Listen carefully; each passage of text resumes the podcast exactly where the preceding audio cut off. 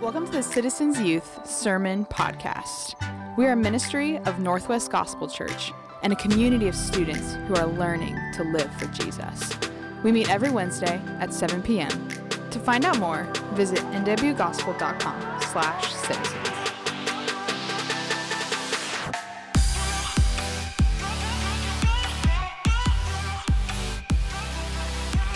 Good evening, citizens. It's great to be with you guys.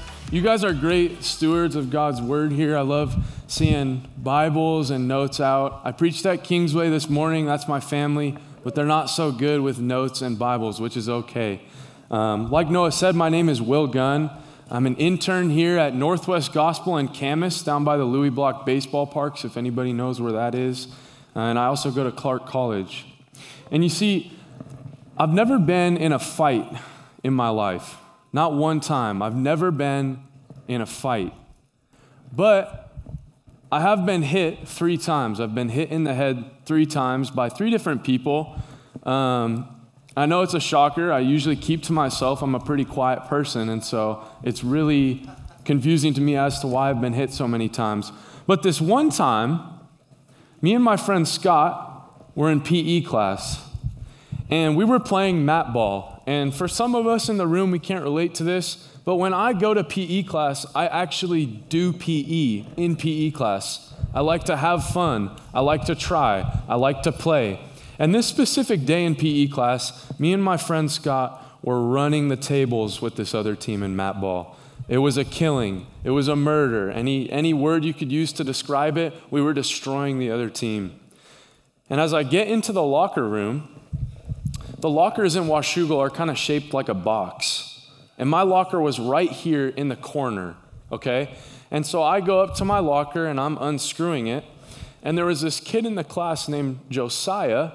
Um, and he, he's a big kid, okay? He'd made some bad decisions. He'd been to juvie. And I was only a freshman at the time. But as I'm taking my clothes off, Josiah starts to beat the living daylights out of me in the corner of the locker. And it was at this point that I was surrounded. There was nowhere for me to go. I had the metal lockers and the seats behind me, and Josiah was in front of me. And this evening, we're going to be looking at a psalm in which the Lord surrounds his people. If you guys would, turn in your Bibles to Psalm 125. Psalm 125. This is the sixth song of ascents that would be sung by the Jewish people. The city of Jerusalem is on a hill, and as they would travel up this hill or this ascent, hence the name Song of Ascents, these are the songs that the people would sing. Would you read with me? Psalm 125, a song of ascents. Those who trust in the Lord are like Mount Zion, which cannot be moved, but abides forever. As the mountains surround Jerusalem, so the Lord surrounds his people from this time forth and forevermore. For the scepter of wickedness shall not rest on the land allotted to the righteous, lest the righteous stretch out their hands to do wrong. Do good, O Lord, to those who are good, and to those who are upright in their hearts. But, to those, but those who turn away to their crooked ways, the Lord will lead away with evildoers. Peace be upon Israel. And my first point for you, for those of you taking notes, is this the Lord surrounds those who trust him. The Lord surrounds those who trust him. Here we see it is in the psalm that those who trust in the Lord cannot be moved. This is an affirmation from the writer to encourage us in our faith and trust in the Lord and his plan of salvation. Mount Zion, that we see in this psalm, which is synonymous with the city of God, and Mount Zion is the high hill on the city in Jerusalem. The idea of Zion is symbolic of fortification, of strength, of security. It's this immovable rock. The truth of the text is blatant. The believer who trusts in the Lord is like Mount Zion, the city of God that cannot be moved, but abides forever. The significance of this psalm is forever. This isn't conditional or works based. but for anyone who trusts in the Lord and his promise of salvation. The promise of salvation is by grace alone, through faith alone, in Christ alone.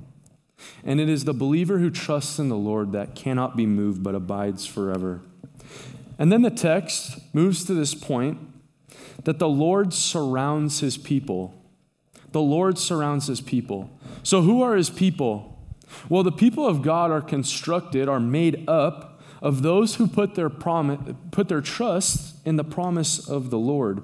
And in this case, it's the salvation that comes through the work of Jesus Christ on the cross. And as the mountains surround Jerusalem, it says the Lord surrounds his people. So, Jerusalem, we talked about, is a city on a hill. And all around it, if we think geographically or on a map, is a mountain range. And what this mountain range does is it protects from winds and tempests that want to blow into Jerusalem, and it also provides a natural barrier against armies. This surroundings again, uh, around Jerusalem is assurance, it's safety for the city of Jerusalem. Again, we're seeing the eternal significance of this passage as well. How long will the Lord surround his people? Well, it says, from this time forth and forevermore. Friends, what type of good news would this be if you could lose your salvation, if you had no assurance? What type of good news would it be if this salvation was works based? 1 Peter 1 3 through 6 says this Blessed be the God and Father of our Lord Jesus Christ. According to his great mercy, he has caused us to be born again to a living hope through the resurrection of Jesus Christ from the dead, to an inheritance that is imperishable undefiled, and unfading, kept in heaven for you, who by God's power are being guarded through faith for a salvation ready to be revealed in the last time. We can take great comfort in the truth of this psalm and the truth of God's word in 1 Peter. That we've been brought into something, a greater salvation, that's being kept by God's own power. It's not being kept by our power. We can have assurance in the truth of this. And I think the natural implication, as you might be wondering, well, if those who trust in the Lord are, are forever, then why do some walk away? Right? We've all probably seen the deconstruction TikToks. We've heard about believers walking away from the faith, denouncing the faith, rejecting Christ. And I want, you, I want to point you to 1 John 2:19. It says this, "They went out from us but they were not of us.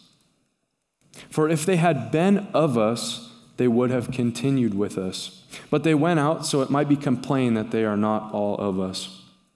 You see, a true believer will not reject Christ. So, why do some turn away? Well, the text says they were never of us. So it remains that those who abide in the Lord and trust in the Lord will never be moved. Growing up, running cross country, there was this race I would run out in Tillamook, Oregon called the Ultimuck. Uh, some of you might know this race, but essentially, this race would have you run through all different types of surfaces. And at the very start of the race, there was this mud pit. And so, this mud pit was probably waist deep, and it was so hard to get through. It was sloshy, it was wet, my eighth grade year, I found out a great uh, way to get through this pit, and it was using the, the heads of sixth graders to pull yourself ahead. Even if that meant pushing a few under the mud, they'll be fine, they'll get back up. And then we would also have to run through river rock, through a river. And my point in saying this is this foundation that you're running on, that you're trying to go with, isn't firm. And then when you get to running on something like concrete or gravel, you have a firm, a solid, a reliable, a tangible thing to actually keep you going. So I want to ask where do you find your security, student? Where do you find your foundation? Where do you find your safety? We're certainly surrounded in this culture that we live in, but we're not always surrounded by God, it seems like. We live in an evil culture. We're constantly surrounded by all this evil and this rebellion to God's perfect way. Sin seems to crouch at our door in our own lives constantly. So, where do you go to look for security, assurance, hope in your life? But take heart. The good news of the gospel is that we have something solid to trust in. We have something solid to run on. We can rest assured in the promise of everlasting salvation and steadfastness when we are brought into relationship with the Lord through the work of Jesus Christ, assuming, taking on our sin, crushing the serpent, the enemy, the deceiver's head through this work on the cross. My second point tonight is this In life or death, wickedness will not last forever. In life or death, wickedness will not last forever. Now, the text supposes that in verse 3 that, that wickedness is going to come. It may, it might, and it most likely will come. You see, suffering as a Christian is not only to be expected, but endured. This rod spoken of, which symbolizes rule and oppression of the wicked, will not last, as the text says. As Christians, we might be oppressed, beaten, mocked, scorned, cheated, but ultimately, friends, it cannot reach our souls. We have an eternal assurance from the text that even though evil and wicked may come, it will not last forever. Even in our oppression, God will cut the work short by the righteousness of Christ at some point. His people will be preserved. Remember, we talked about this salvation we've brought, been brought into that's being held by God's power. So long as the righteous do not abandon the Lord. Even in oppression, it is the Lord who surrounds his people. The promise of salvation is to all who believe by God. Uh, let me put this a different way to you. This promise of salvation is by faith alone to all who believe in the life, death, and resurrection of Jesus Christ. This promise of salvation is something we can rest in. And even when it looks like all is lost, the Lord surrounds his people. There's an account of an event in 2 Kings 6:15 in the Old Testament. Some of you might know it. In which the king of Syria at the time is hunting the prophet Elijah. And at a certain point, this king's army is completely surrounding the prophet Elijah and his servant. It says this in 2 Kings 6:15. When the servant of the man of God rose early in the morning and went out, behold, an army with horses and chariots was all around the city. And the servant said, Alas, my master, what shall we do? He said, Do not be afraid, for those who are with us are more than those who are with them. Then Elisha prayed and said, O Lord, please open his eyes so that he may see. So the Lord opened the eyes of the young man, and he saw, and behold, the mountain was full of horses and chariots of fire all around Elisha. You see, even when it looks like evil is winning, the Lord surrounds his people. Even in our suffering, our trials, our sin, the Lord has made a way. He will not let us perish. God surrounds his people. It is a promise of the text that the scepter of wickedness that we see in our day to day lives will not rest on the promise of faith. We can have assurance and rest in the truth of this text. In a world that is so unknown, we can know and be sure of the fact that evil has been defeated, sin has been defeated, God has made a way for his people. Uh, Pastor uh, Grant Brusco put it in a way, put it in this way in a message. He said this a lot, of, a lot of you think this when it comes to fighting for your faith. You think you are fighting for victory. That is dead wrong. Because of what Jesus accomplished in the resurrection, you and I are called not to fight for victory, we already have victory in Christ. Paul says this in Galatians 5 For freedom Christ has set us free. Stand firm, therefore, and do not submit to a yoke of slavery. We find our victory over sin in the cross. Even when it looked hopeless for humanity, God made a way for his people. Yahweh reigns. Young man and young woman in the audience struggling with the chains of pornography, with the chains of lust in your life. Your God reigns. You have victory over sin in Christ, in the work of the cross. Young person in the room being beaten around by this culture, being told constantly, you're not good enough and you'll never be good enough. Your God reigns. Christ has made a way. God surrounds his people. This is the story of the Bible God making a way for his people time and time again. Stand firm in Jesus and in the Word. The scepter of wickedness will not rest on God's people. He will make a way out of temptation and sin, and He's done so through the blood of Jesus Christ on the cross and in the resurrection. Here's my third point tonight the Lord will do good to those who are good. The Lord will do good to those who are good. And while at first glance or first hearing this, this is pretty horrible news, right? The Lord's going to do good to those who are good. But if you're like me and you've tried walking without sin for two hours or maybe even 20 seconds, I find that to be a struggle in my life a lot of the time. This is discouraging. This prayer from the psalmist saying, Oh Lord, do good to those who are good. That's discouraging, right? Do you guys find yourself to be upright in heart, to be good? Maybe you're starting to notice a shift in the message here. I thought this salvation was through faith, not works. For most of us, like I said, this is a discouraging prayer. This isn't helping us, it seems. But the promise of this text is actually quite amazing. And you're right, you'd be right to say that you're not good. The truth of the Word of God is that no one is good. Romans 3 says, No one is good. So by nature, we are children of wrath. And when sin, separation, and rebellion against God entered the picture in Genesis 3, all were condemned and fallen. As the psalm says, Those who do evil, the Lord will lead away. But it is in this that we find the grace and hope of the gospel. If you're wondering how you can be good, how you can be included in this prayer, it's simple. Trust in the Lord, He will make you good. It's in this that we find the grace and hope of the gospel. The promise of salvation for God's people has always been through faith. And this is what the psalmist is getting at.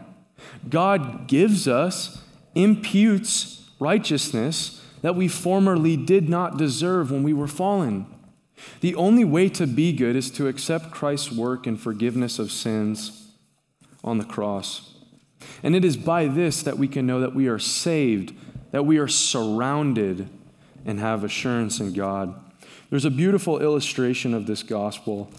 I couldn't put it better, any better than Paul. I tried my best, but Paul did it pretty well in Romans 5. He says this Therefore, since we have been justified by faith, we have peace with God through our Lord Jesus Christ.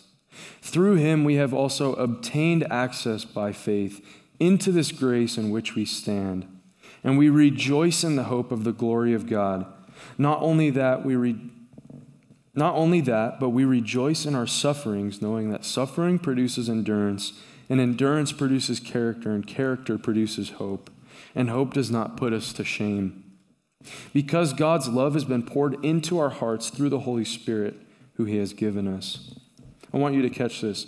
For while we are while we were still weak, at the right time Christ died for the ungodly.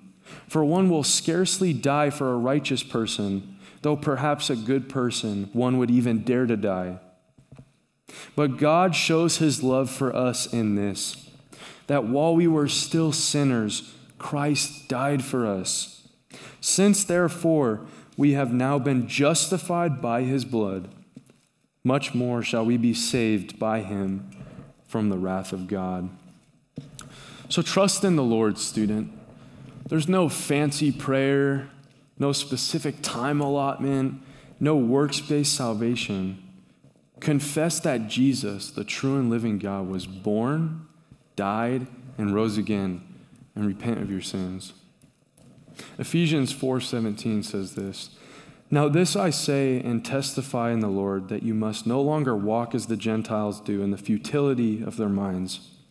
They are darkened in their understanding, alienated from the life of God because of the ignorance that is in them due to their hardness of heart. They have become callous and have given themselves up to sensuality, greedy to practice every kind of impurity.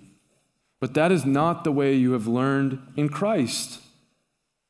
Assuming that you have heard about him and were taught in him, as the truth is in Jesus, to put off your old self, which belongs to your former manner of life and is corrupt through deceitful desires, and to be renewed in the spirit of your minds, and to put on the new self, created after the likeness of God in true righteousness and holiness. Maybe you're struggling to walk, you're struggling to find a foundation. Maybe you're lost in your sin, you're hopeless, you're despaired. Pray for help, student. Christ doesn't leave us where we, were, where we are at. The truth of the Bible is that Christ will make you new, He'll sanctify you, He'll wash your sin away, He'll help you with a fruit of righteousness in your life, in your day to day life. It is through our work on the cross that we will start to see this. Would you abide in this assurance? Build your life on this assurance. Build your life on the Word of God and faith in the Lord. Nothing else is going to satisfy you in this life. Trust in the Lord. Here's the main idea. Would you guys write this down, or if you're not taking notes, put it in your phone or dwell on it. God's people find their assurance and security in the Lord. God's people find their assurance and security in the Lord. Would you bow your heads and pray with me? Jesus, we thank you for the truth of your gospel, Lord. That while we were still sinners, at the right time, Christ died for us. That in which we were formerly dead,